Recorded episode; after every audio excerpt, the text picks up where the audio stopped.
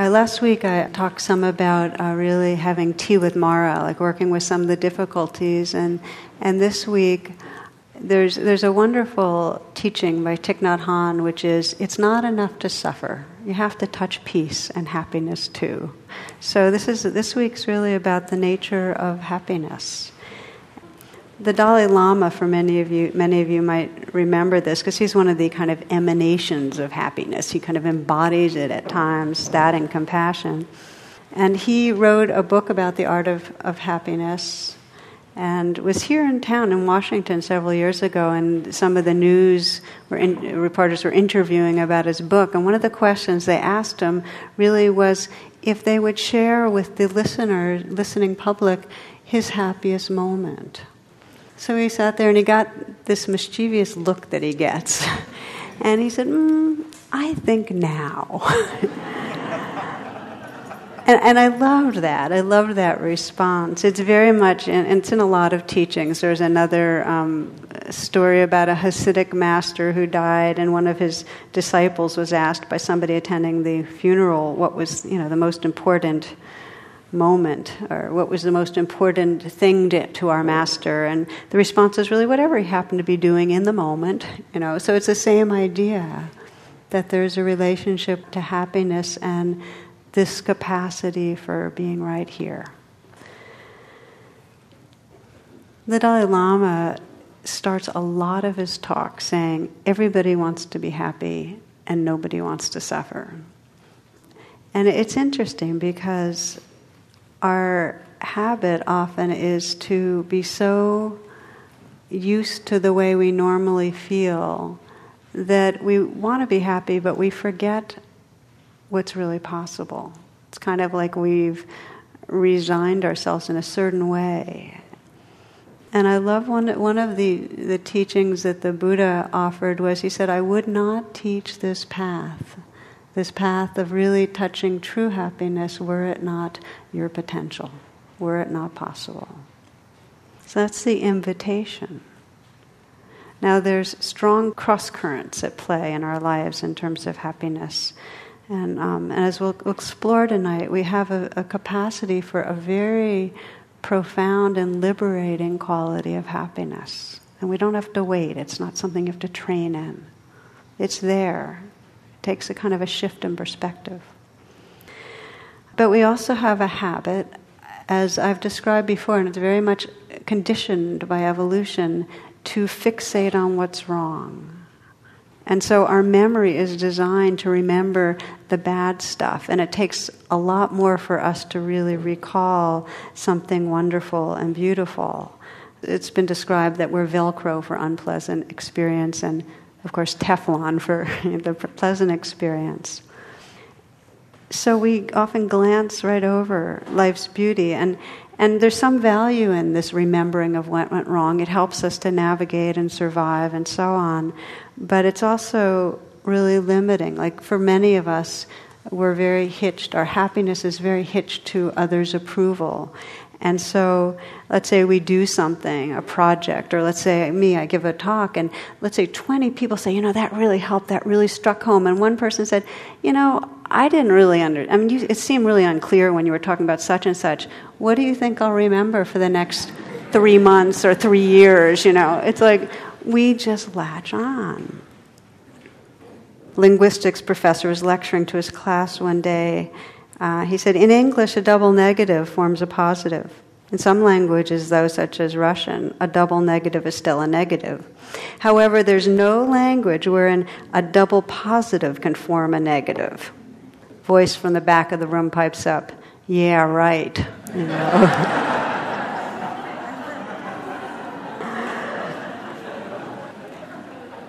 in addition to almost everything else recently about meditation and moods and forgiveness, there's a lot of research that's been done on happiness. And it's very interesting. Uh, I'll be talking a little bit about it. But one of the core qualities that has been found that's like a common denominator for all people that are happy is an intention towards happiness. And by that, not like a grasping, like I gotta get happy. It's actually very different than that. There's this intention to to appreciate, to savor, to be in that quality of being, that being state that's happiness. There's an intention towards that. It's very clearly not hitched to externals. In other words, trying to be happy because something specific should happen in order for it to be the case. So let's take a little pause right now so you can do reflect in your own life about the um, kind of quality or nature of happiness, and then I'll keep going. Just take a moment, and I really value the pauses when we can just check in on what's real for us. And so, this is kind of an honest inquiry to begin with, just to sense for yourself do you, in your own mind, sense that you're happy or that you experience happiness often?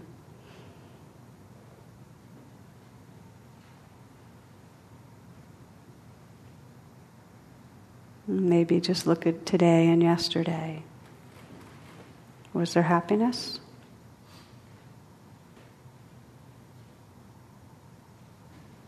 Can you sense what the inner and our outer circumstances are for you that actually are part of being happy? What needs to be in place?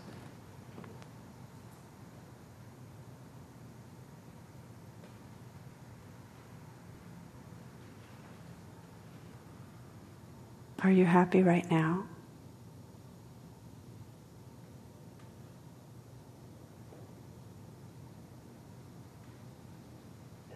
If you bring to mind the happiest person you know, just for a moment, just and maybe it's you, but maybe it's not. Just bring person to mind. What makes it possible for the happiest person you know to be happy? What are kind of the conditions?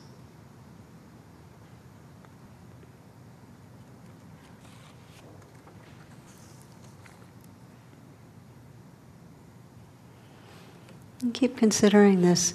I'm just gonna. Um, wasn't planning on doing this, but if you open your eyes, um, just ask you to say what are some of the con- what makes for the happiest person you know. What is it about them or about life?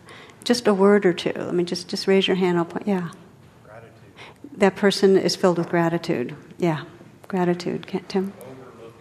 Overlooking, not hitching to something bad, but overlooking. Nice word. What's that? A choice to be happy. Ah, yeah. She's five. She's five. yeah. Yeah. Thank you. yeah. Presence. Very present. Yeah. These are all good. Yeah. Who else? Yeah. Acceptance. Acceptance. So there's an accepting quality. Yeah. Yeah, please. I'm sorry? An intention. An intention. You can sense the intention, right? Anyone on the balcony? Like to hear from above. no mic. You can speak loud. A deep love of life. A deep love of life. Okay, this is this is good. So, let me um, do give you a little bit of the classic teachings on happiness because I think they're really deep and powerful. Because the Buddha taught really about two different kinds of happiness, and the first is called pamoja. P A M O J A. And it's, the kind, it's a worldly happiness. It's a happiness of uh, the sense experiences, of, of, of having, for, it can be a good taste or it can be a beautiful image or whatever, but there's something that brings us happiness. It can be having a good experience with another person. But it's some, our happiness is conditioned by something. And often it's very fleeting, like a, a, good taste or a perfectly aimed compliment, you know, how long they last in us. No, really, you're 66, you only look 64, you know, like that kind of thing, right? Our happiness, our team wins the Super Bowl or something like that. You know, it's interesting is they actually did research on men, the biochemistry of men when their team wins, and there's like a real upsurge in the, in the biochemistry that correlates with happiness when the team wins, and it doesn't last that long. So, so the deal is that there's this one form of happiness that's hitched to conditions being a certain way, and we know conditions change, so it's temporary, but it can be quite wholesome. In other words, the capacity for pamoja to have a real response to the condition, certain conditions is really can be very wholesome. And examples are, as you brought up, when there's appreciation of beauty or of goodness or feelings of gratitude. Um, when somebody's been kind or happiness for another person's good fortune. Those are conditions, but they're and, and we do meditations that actually are based on invoking certain moods, based on, you know, paying attention to people we love in our mind. That's pamoja. But pamoja often is not healthy or wholesome, and that's because we fixate and we have to have things a certain way to be happy. And that's uh, the Buddha described as trouble, because it's dependent on a sense experience. Um, now I'm going to go back to that, but first to say the deepest happiness the Buddha talked about is called sukha. Sukha, I like that. S U K K H A. Sukha arises from natural presence. Sukha is not dependent on anything. In fact, when we're not depending on anything being a certain way, and there's presence and awakeness and an accepting of how things are in the moment, sukha naturally arises. So, sukha is a being state, and that being state has naturally got that, that flavor of happiness. When there's sukha, there's no desire for anything to be different. It's the purity right this moment of enough. Okay? Now take a moment and sense if you when you hear about that, can you sense the potential of this being state right here, right now, even for a moment of just enough. It's okay just as it is. Of just happy for no reason. That's sukha. And we're going to come back to sukha, but let's first um, explore pamoja. And part of being able to wake up and sense our potential for happiness is to really get how we keep ourselves from it. And we keep ourselves from it by chasing after happiness in ways that are unwise. And every one of us, on some level, wants to be happy and has a way of moving through our life that actually gets in the way. The pursuit gets in the way. And this is the shadow side of of pamoja, where we're trying to control our life, trying to get something, and at any moment that you're grasping after happiness, trying to have things a certain way, in that moment there's not the quality of presence that allows us to enjoy what's here. You can't be controlling life, you know, attached to a certain outcome and happy at the same time. So, one student described happiness as um, trying to hold on to a moving rope and you, how you get rope burn. That's what happens with trying to chase after happiness. I think the best description is if only mind. That when we're living in if only mind, and for us it's very specific, if only I got the recognition I was seeking, or if only the perfect partner, or if only I lost that weight, or if only, you know, financial security. That's always a really a big one. I like the way Rita Rudner puts it. She says, Someday I want to be rich. Some people get so rich they lose all respect for humanity. That's how rich I want to be, you know.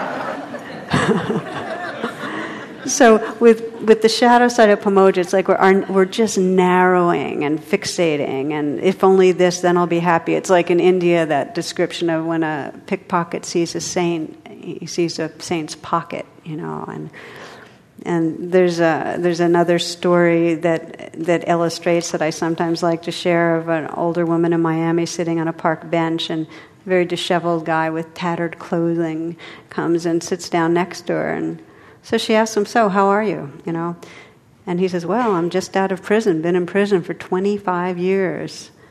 And she said, "Oh, what are you in for?" And he goes, "Murdering my wife." And she says, "Oh, so you're single?" You know. So, anyway, that's, that's my example for tonight. Pamoja.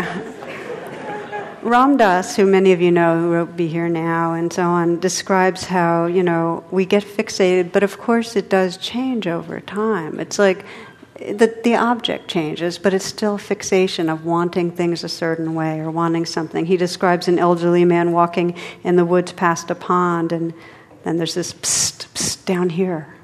It's a frog.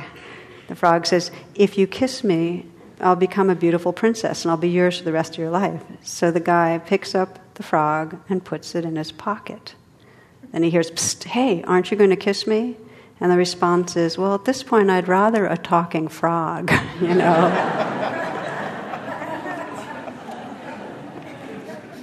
Oh, on the same vein, I'll tell you one more. Is this very old couple, and, and they're both two old people sitting in rockers, and he's saying to her, now you want to have an open marriage? so it changes, but there's this way in which our life contracts because we're fixated. So, our next reflection, okay? You ready?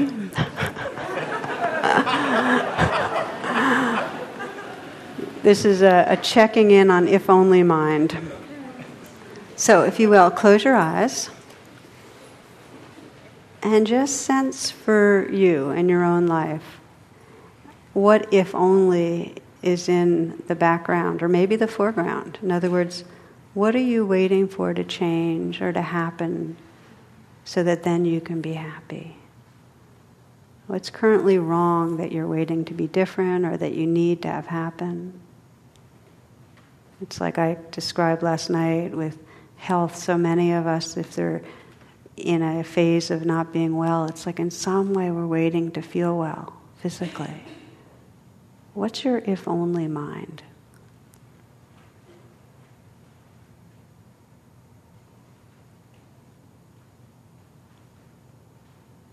How much are you waiting for something or chasing after something?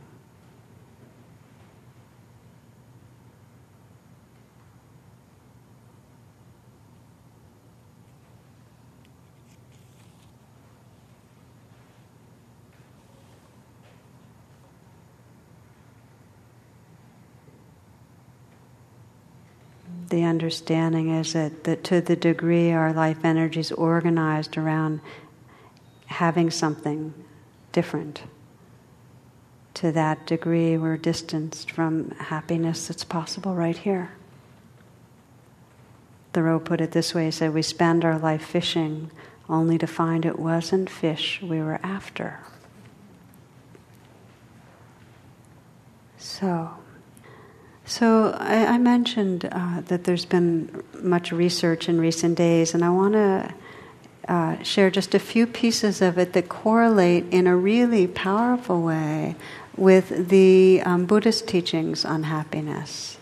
And the first piece of research that most of you probably are familiar with is that we have a biochemical set point. All of us have a biochemical set point for moods. And that they don't change so much so that even when we get what we thought we wanted so much, you know, whether it's, you know, that perfect job or the perfect partner, you know, we get a, we get a, we kind of spike up some, but we settle back to the same set point. And even when the thing happens that we think would be the worst thing in our whole life, you know, we could lose our sight or lose a loved one or you know lose lose that job or whatever it is we crash but we come back to that set point. So that's one piece of research that's very interesting. There's a similar finding, and this is research again on the elderly, that with aging, people generally get happier and not more grumpy. And the reason is that when we're younger, we're more fixated on the future, on worries, on accomplishing, on what needs to be different, what we need to be happy. And with aging, for many people, there's more of an awareness of mortality, and there's more of a sense that because of limited time, there's a motivation to enjoy moments. This was uh, from Psychology Today about a year or two ago, a quote. We search for happiness in eager anticipation and joyful memories, but we'd be better off paying attention to each moment as it passes. Western psychology is wising up, isn't it? So that's the second piece. The third is that well being has been over and over again linked to connectedness. Uh, those that have a network of friends that feel some sense of belonging, if you have pets, if you're involved with service. And the common denominator again is it takes away the self centeredness. There's not as much of a focus on me, what I need, what's going on for me. And I know that most of you have experienced how that is. That we, when we get pulled out of that egocentric thinking, we're happier. We're never happy when we're thinking about ourselves all the time. There's research on generosity that it's much we, we feel much better when we've given money away than when we spend money on something for ourselves. So that's the third piece, a lack of self-centeredness. And the fourth is the research on meditation.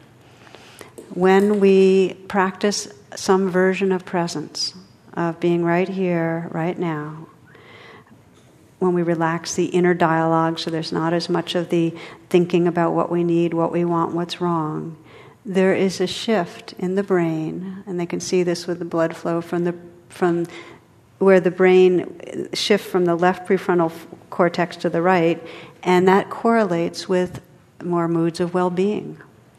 There's a physiological shift to more moods of well-being, peace, happiness, and nutritive experiences. In other words, it changes our set point over time. Meditation changes your biochemical set point. Okay, so now the Buddhist, the Buddhist correlations. The first, and these are called the three characteristics, and they describe the basic. They're the basic kind of description or truths that describe reality, and they have everything to do with our potential for happiness. Okay. The first one is the teachings on dukkha.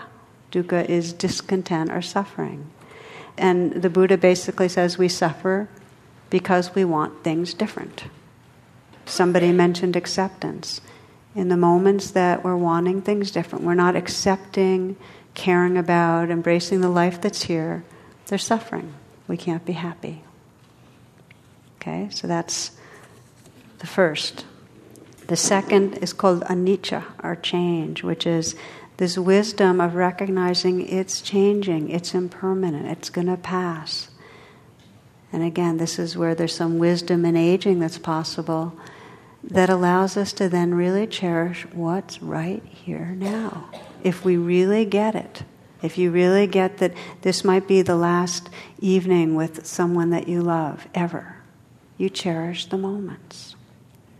The third characteristic is called anatta, which is the, the reality that there's no real separate self unless we think and create and produce a sense of separate self. In other words, when we relax, when we sense our connectedness with others, that self centered feeling dissolves. So then there's uh, the writer Wei Wu Wai who says, Why are you unhappy? Because 99% of what you do is for yourself, and there isn't one. That's anatta. so. I like the metaphor of the ocean and waves, that these beings are experienced sometimes as waves. We notice the particularness, but forget the oceanness that's really what we are. So if we can remember that, there's a real freedom and a happiness. One teacher who's uh, from Thailand, Ajahn Jumnian, says, happy, happy, empty, empty. You know, empty of that self-centeredness. So, how do we now find our way from our habitual modes where we fixate on what's wrong, where we get self centered, and where we kind of keep on perpetuating our biochemical set point? How do we move from that towards this really? This is really the invitation of the Buddha towards really living from this happiness that is our potential. And I'm going to describe three gateways, three very interrelated paths that, when we're intentional, really open us to happiness. And one of the paths has to do with remembering what we love. And one of the paths has to do with loving what is. And one of the paths has to do with being that loving pure being.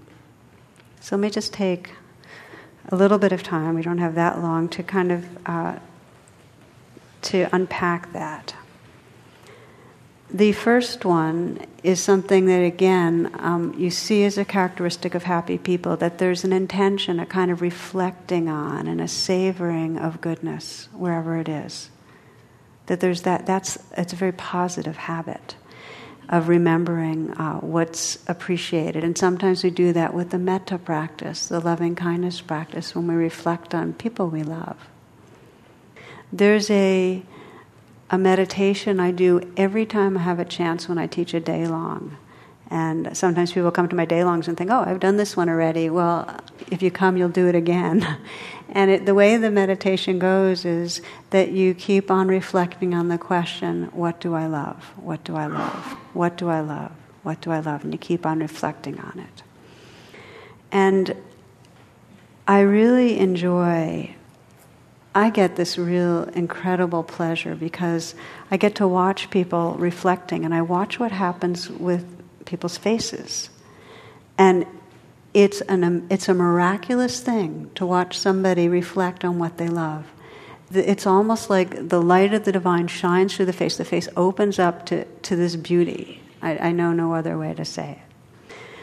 What people find when they do this exercise, especially regularly, this, this kind of appreciation practice, and, and one uh, there's some people that have this commitment towards e- to emailing each other at the end of each day and just emailing three things that they're grateful for about the day or that they appreciated, and they say that helps to cultivate that that lens. But what people find is that what they love is incredibly simple. It's not, you know, I love it when I win the lottery. You know, well, it might be that, but, but it's simple. It really is looking on loved ones' faces, or laughing, or the new green in springtime, or the sound of the rain. And it gets even more and more simple. It goes towards being states. Nietzsche writes this For happiness, how little suffices for happiness. The least thing precisely, the gentlest thing, the lightest thing a lizard's rustling, a breath, a whisk, an eye glance. Little maketh up the best happiness. Be still.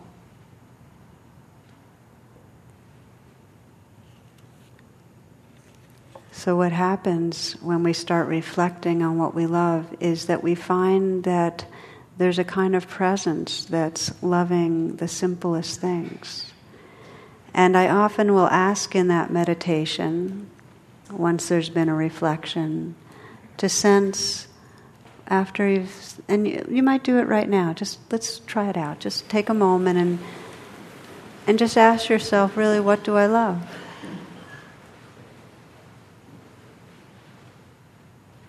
And when you and just give yourself permission to come up with anything. And you can even whisper it softly right now. What do I love? And just whisper, and we'll hear a lot of soft whispering. See if you can do it and not be shy. What do I love? And just whisper. It might be a person's name, it might be a sunset, it might be your favorite ice cream flavor, it might be God consciousness. Just, I'm not hearing whispering. Please whisper. I love, what I love is hearing whispering of people whispering what they love. what do you love?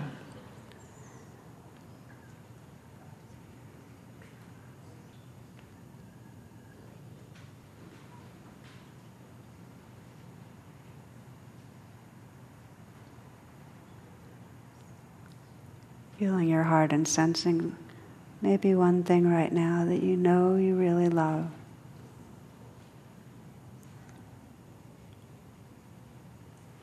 And then sense as you experience that the loving itself, just the feeling and sense and presence that's loving, the space that's loving.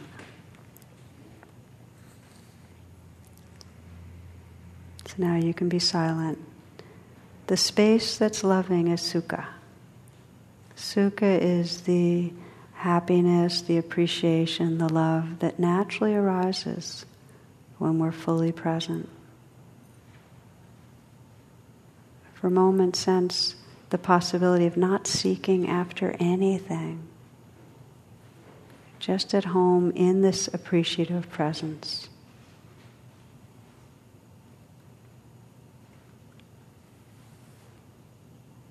And what you begin to find is that what you love is simple things, and that the happiness is not due to any one of them. It's made possible because of the space of listening presence. That sukha, this pure happiness, arises from this stillness and this presence and this space that's right here. So we tend to think we're happy because of the object, and we're not aware of the invisible background of presence that makes the happiness possible. Without the space of presence, there's no way to appreciate. Here's a poem for you. What makes a fire burn is space between the logs a breathing space. Too much of a good thing, too many logs packed in too tight, can douse the flames almost as surely as a pail of water would. So, building fires requires attention to the spaces in between as much as to the wood. When we are able to build open spaces in the same way we have learned to pile on the logs, then we can come to see how it is fuel, an absence of the fuel together that makes fire possible. We only need to lay a log lightly from time to time.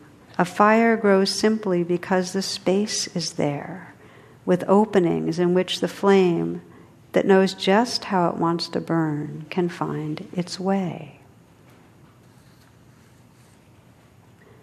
So the next time that you're enjoying the simple things, the sound of the rain, or the feel of the breeze, or the smell of a flower, or the look in someone's eyes, look for the background to that experience.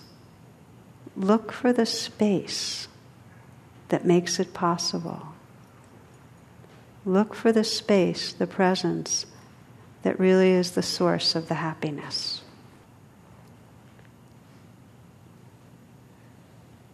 For many people, when there's a deep practice of presence, the life insight that arises is that genuine happiness is not hitched to the externals. It is about an inner freedom, about this space of presence. As Thoreau said, the soul grows by subtraction, not addition.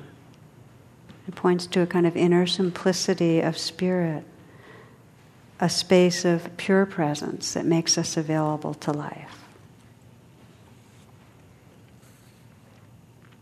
So, we're talking so far about remembering what we love and then sensing the space that really makes it possible, the being space some years ago, I read this letter, and it was sent to Ann Landers. The man who wrote it was 86. Now, this was in 1976 that he wrote it, so he might not be with us anymore. But I want to read you his letter. He says, At 86, Rose and I live by the rules of the elderly. If the toothbrush is wet, you've brushed your teeth. If the bedside radio is warm in the morning, you left it on all night. If you're wearing one brown shoe and the other black sh- and one black shoe, you have a pair just like it somewhere in the closet. Try not to mind when a friend tells you on your birthday that a case of prune juice has been donated in your name to a retirement home. I stagger when I walk, and small boys follow me, making bets on which way I'll go next. This upsets me. Children shouldn't gamble like most elderly people, we spend many happy hours in front of the TV set. We rarely turn it on. Isn't that sweet? The simple things. So, the meditation that opens us to happiness, the life practice really is this natural presence It's when we say here and we really open to right here. This points to um, the other, the second gateway I mentioned, which is loving what is. Our training, you'll notice when you really sit and, and sense, well, what are the instructions? The instructions are pretty simple. They're, they really come into your body and feel what's going on and be with it, and in some basic way, agree to your experience. Don't control it, don't try to change it, don't push it away. Say yes. Say yes. Be with it. In a deep way, um, that saying yes is really as if we're saying, This is the actuality of life in this moment, and we're letting it be as it is. Dorothy Hunter writes it this way She says, In this choiceless, never ending flow of life, there is an infinite array of choices. One alone brings happiness to love what is. One alone brings happiness to love what is. Now, I often will share that and feel like I want to say, for most of us, there are many times when what's coming up is difficult, and it's, it would be false to say we were loving what is in those moments, and that's okay. What we can do is the beginning of loving what is, which is an honest and courageous willingness just to feel it as it is. And what you discover, and this is the magic of presence, that if you're w- sincere and willing to just be here with what is, just to open to what is as it is and feel it, and there comes some kindness or some compassion. And in that space of being with and compassion, you discover a quality of openness and space that really is the source of happiness. In other words, just being willing to be with what is opens you to the space that loves what is. It's a process. So, as we've explored thus far, and we're coming down the home stretch here, that there are these gateways to waking up this happiness. And one of the gateways is to reflect on, on what we love. And another is to just open our heart and our presence to what's here and discover that same openness. And I began tonight with some of that, with the research on happy people, that there is some sincerity about being happy that encourages us to be present. In other words, if you want to be happy, be present. What happens otherwise is there is this striving to get somewhere, and there is a seriousness or grimness that says, I'm not there yet. The poet Hafiz points to this in, in these words. He says, What is the difference between your experience of existence and that of a saint? The saint knows that the spiritual path is a sublime chess game with God and the beloved has just made such a fantastic move that the saint is now continually tripping over joy and bursting out in laughter and saying, I surrender. Whereas, my dear, I am afraid you still think you have a thousand serious moves. In Pamoja, the shadow side of this grasping ha- for happiness, it gets very serious.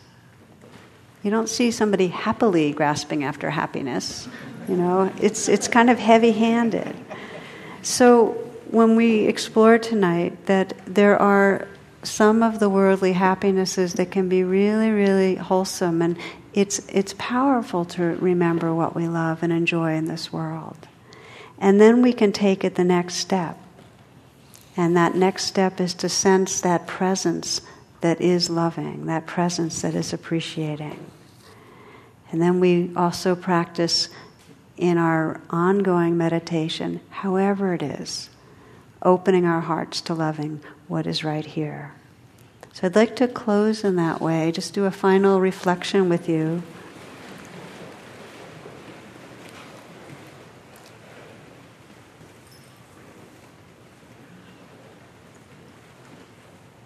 Again, the three gateways remembering what we love, loving what is, and then being just being the space. As in that poem about fire, being the space so that the logs are there, but there's an openness that allows the fire to burn. Being the space. So, beginning by just sensing your intention towards happiness, towards that inner freedom that can appreciate this life. And just feel your sincerity because if even if your mind's wandered tonight or you felt disconnected, you can arrive right here in that sincerity that knows that this is your intention. And become more conscious of it in the days and weeks to come. The intention is to appreciate this life.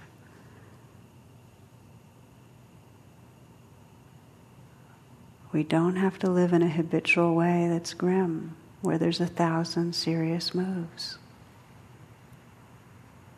What about appreciating this moment?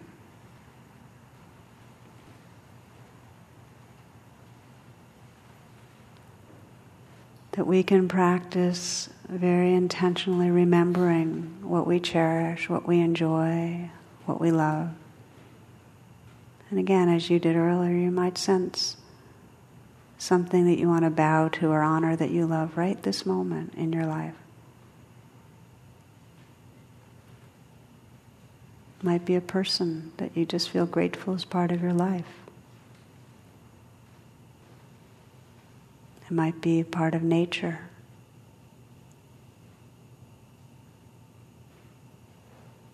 It might be music.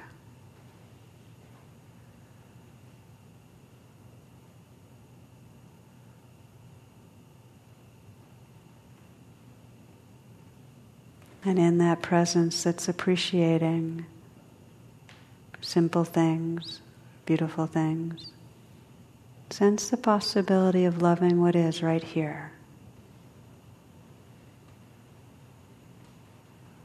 Can you let that appreciation and presence meet this moment with tenderness? This breath, these feelings the sound.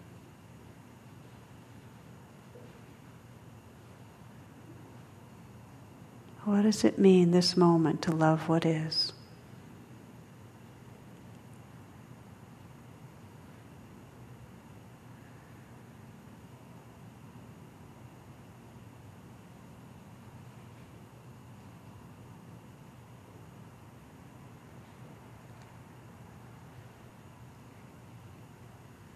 Letting yourself be aware of the presence itself that's loving, the space that makes happiness and love possible.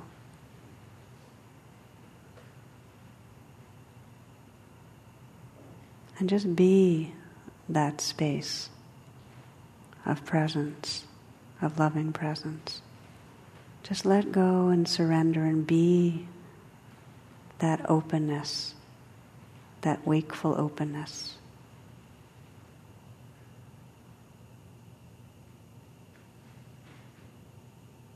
It's your true nature, it's your home, and it's the source of all happiness.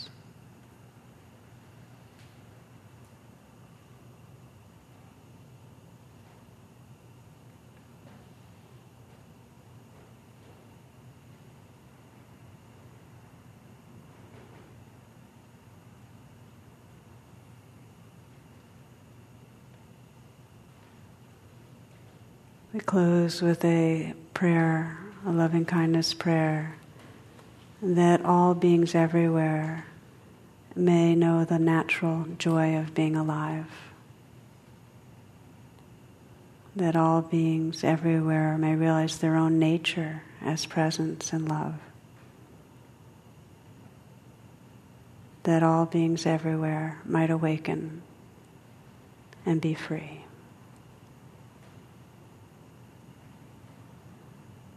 Namaste.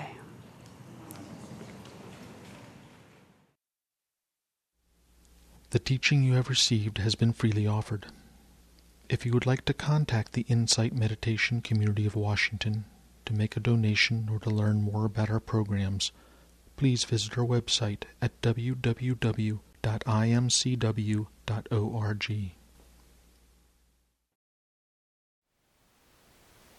Thank you for listening. To learn how you can support the teachers and Dharma Seed, please visit dharmaseed.org slash donate.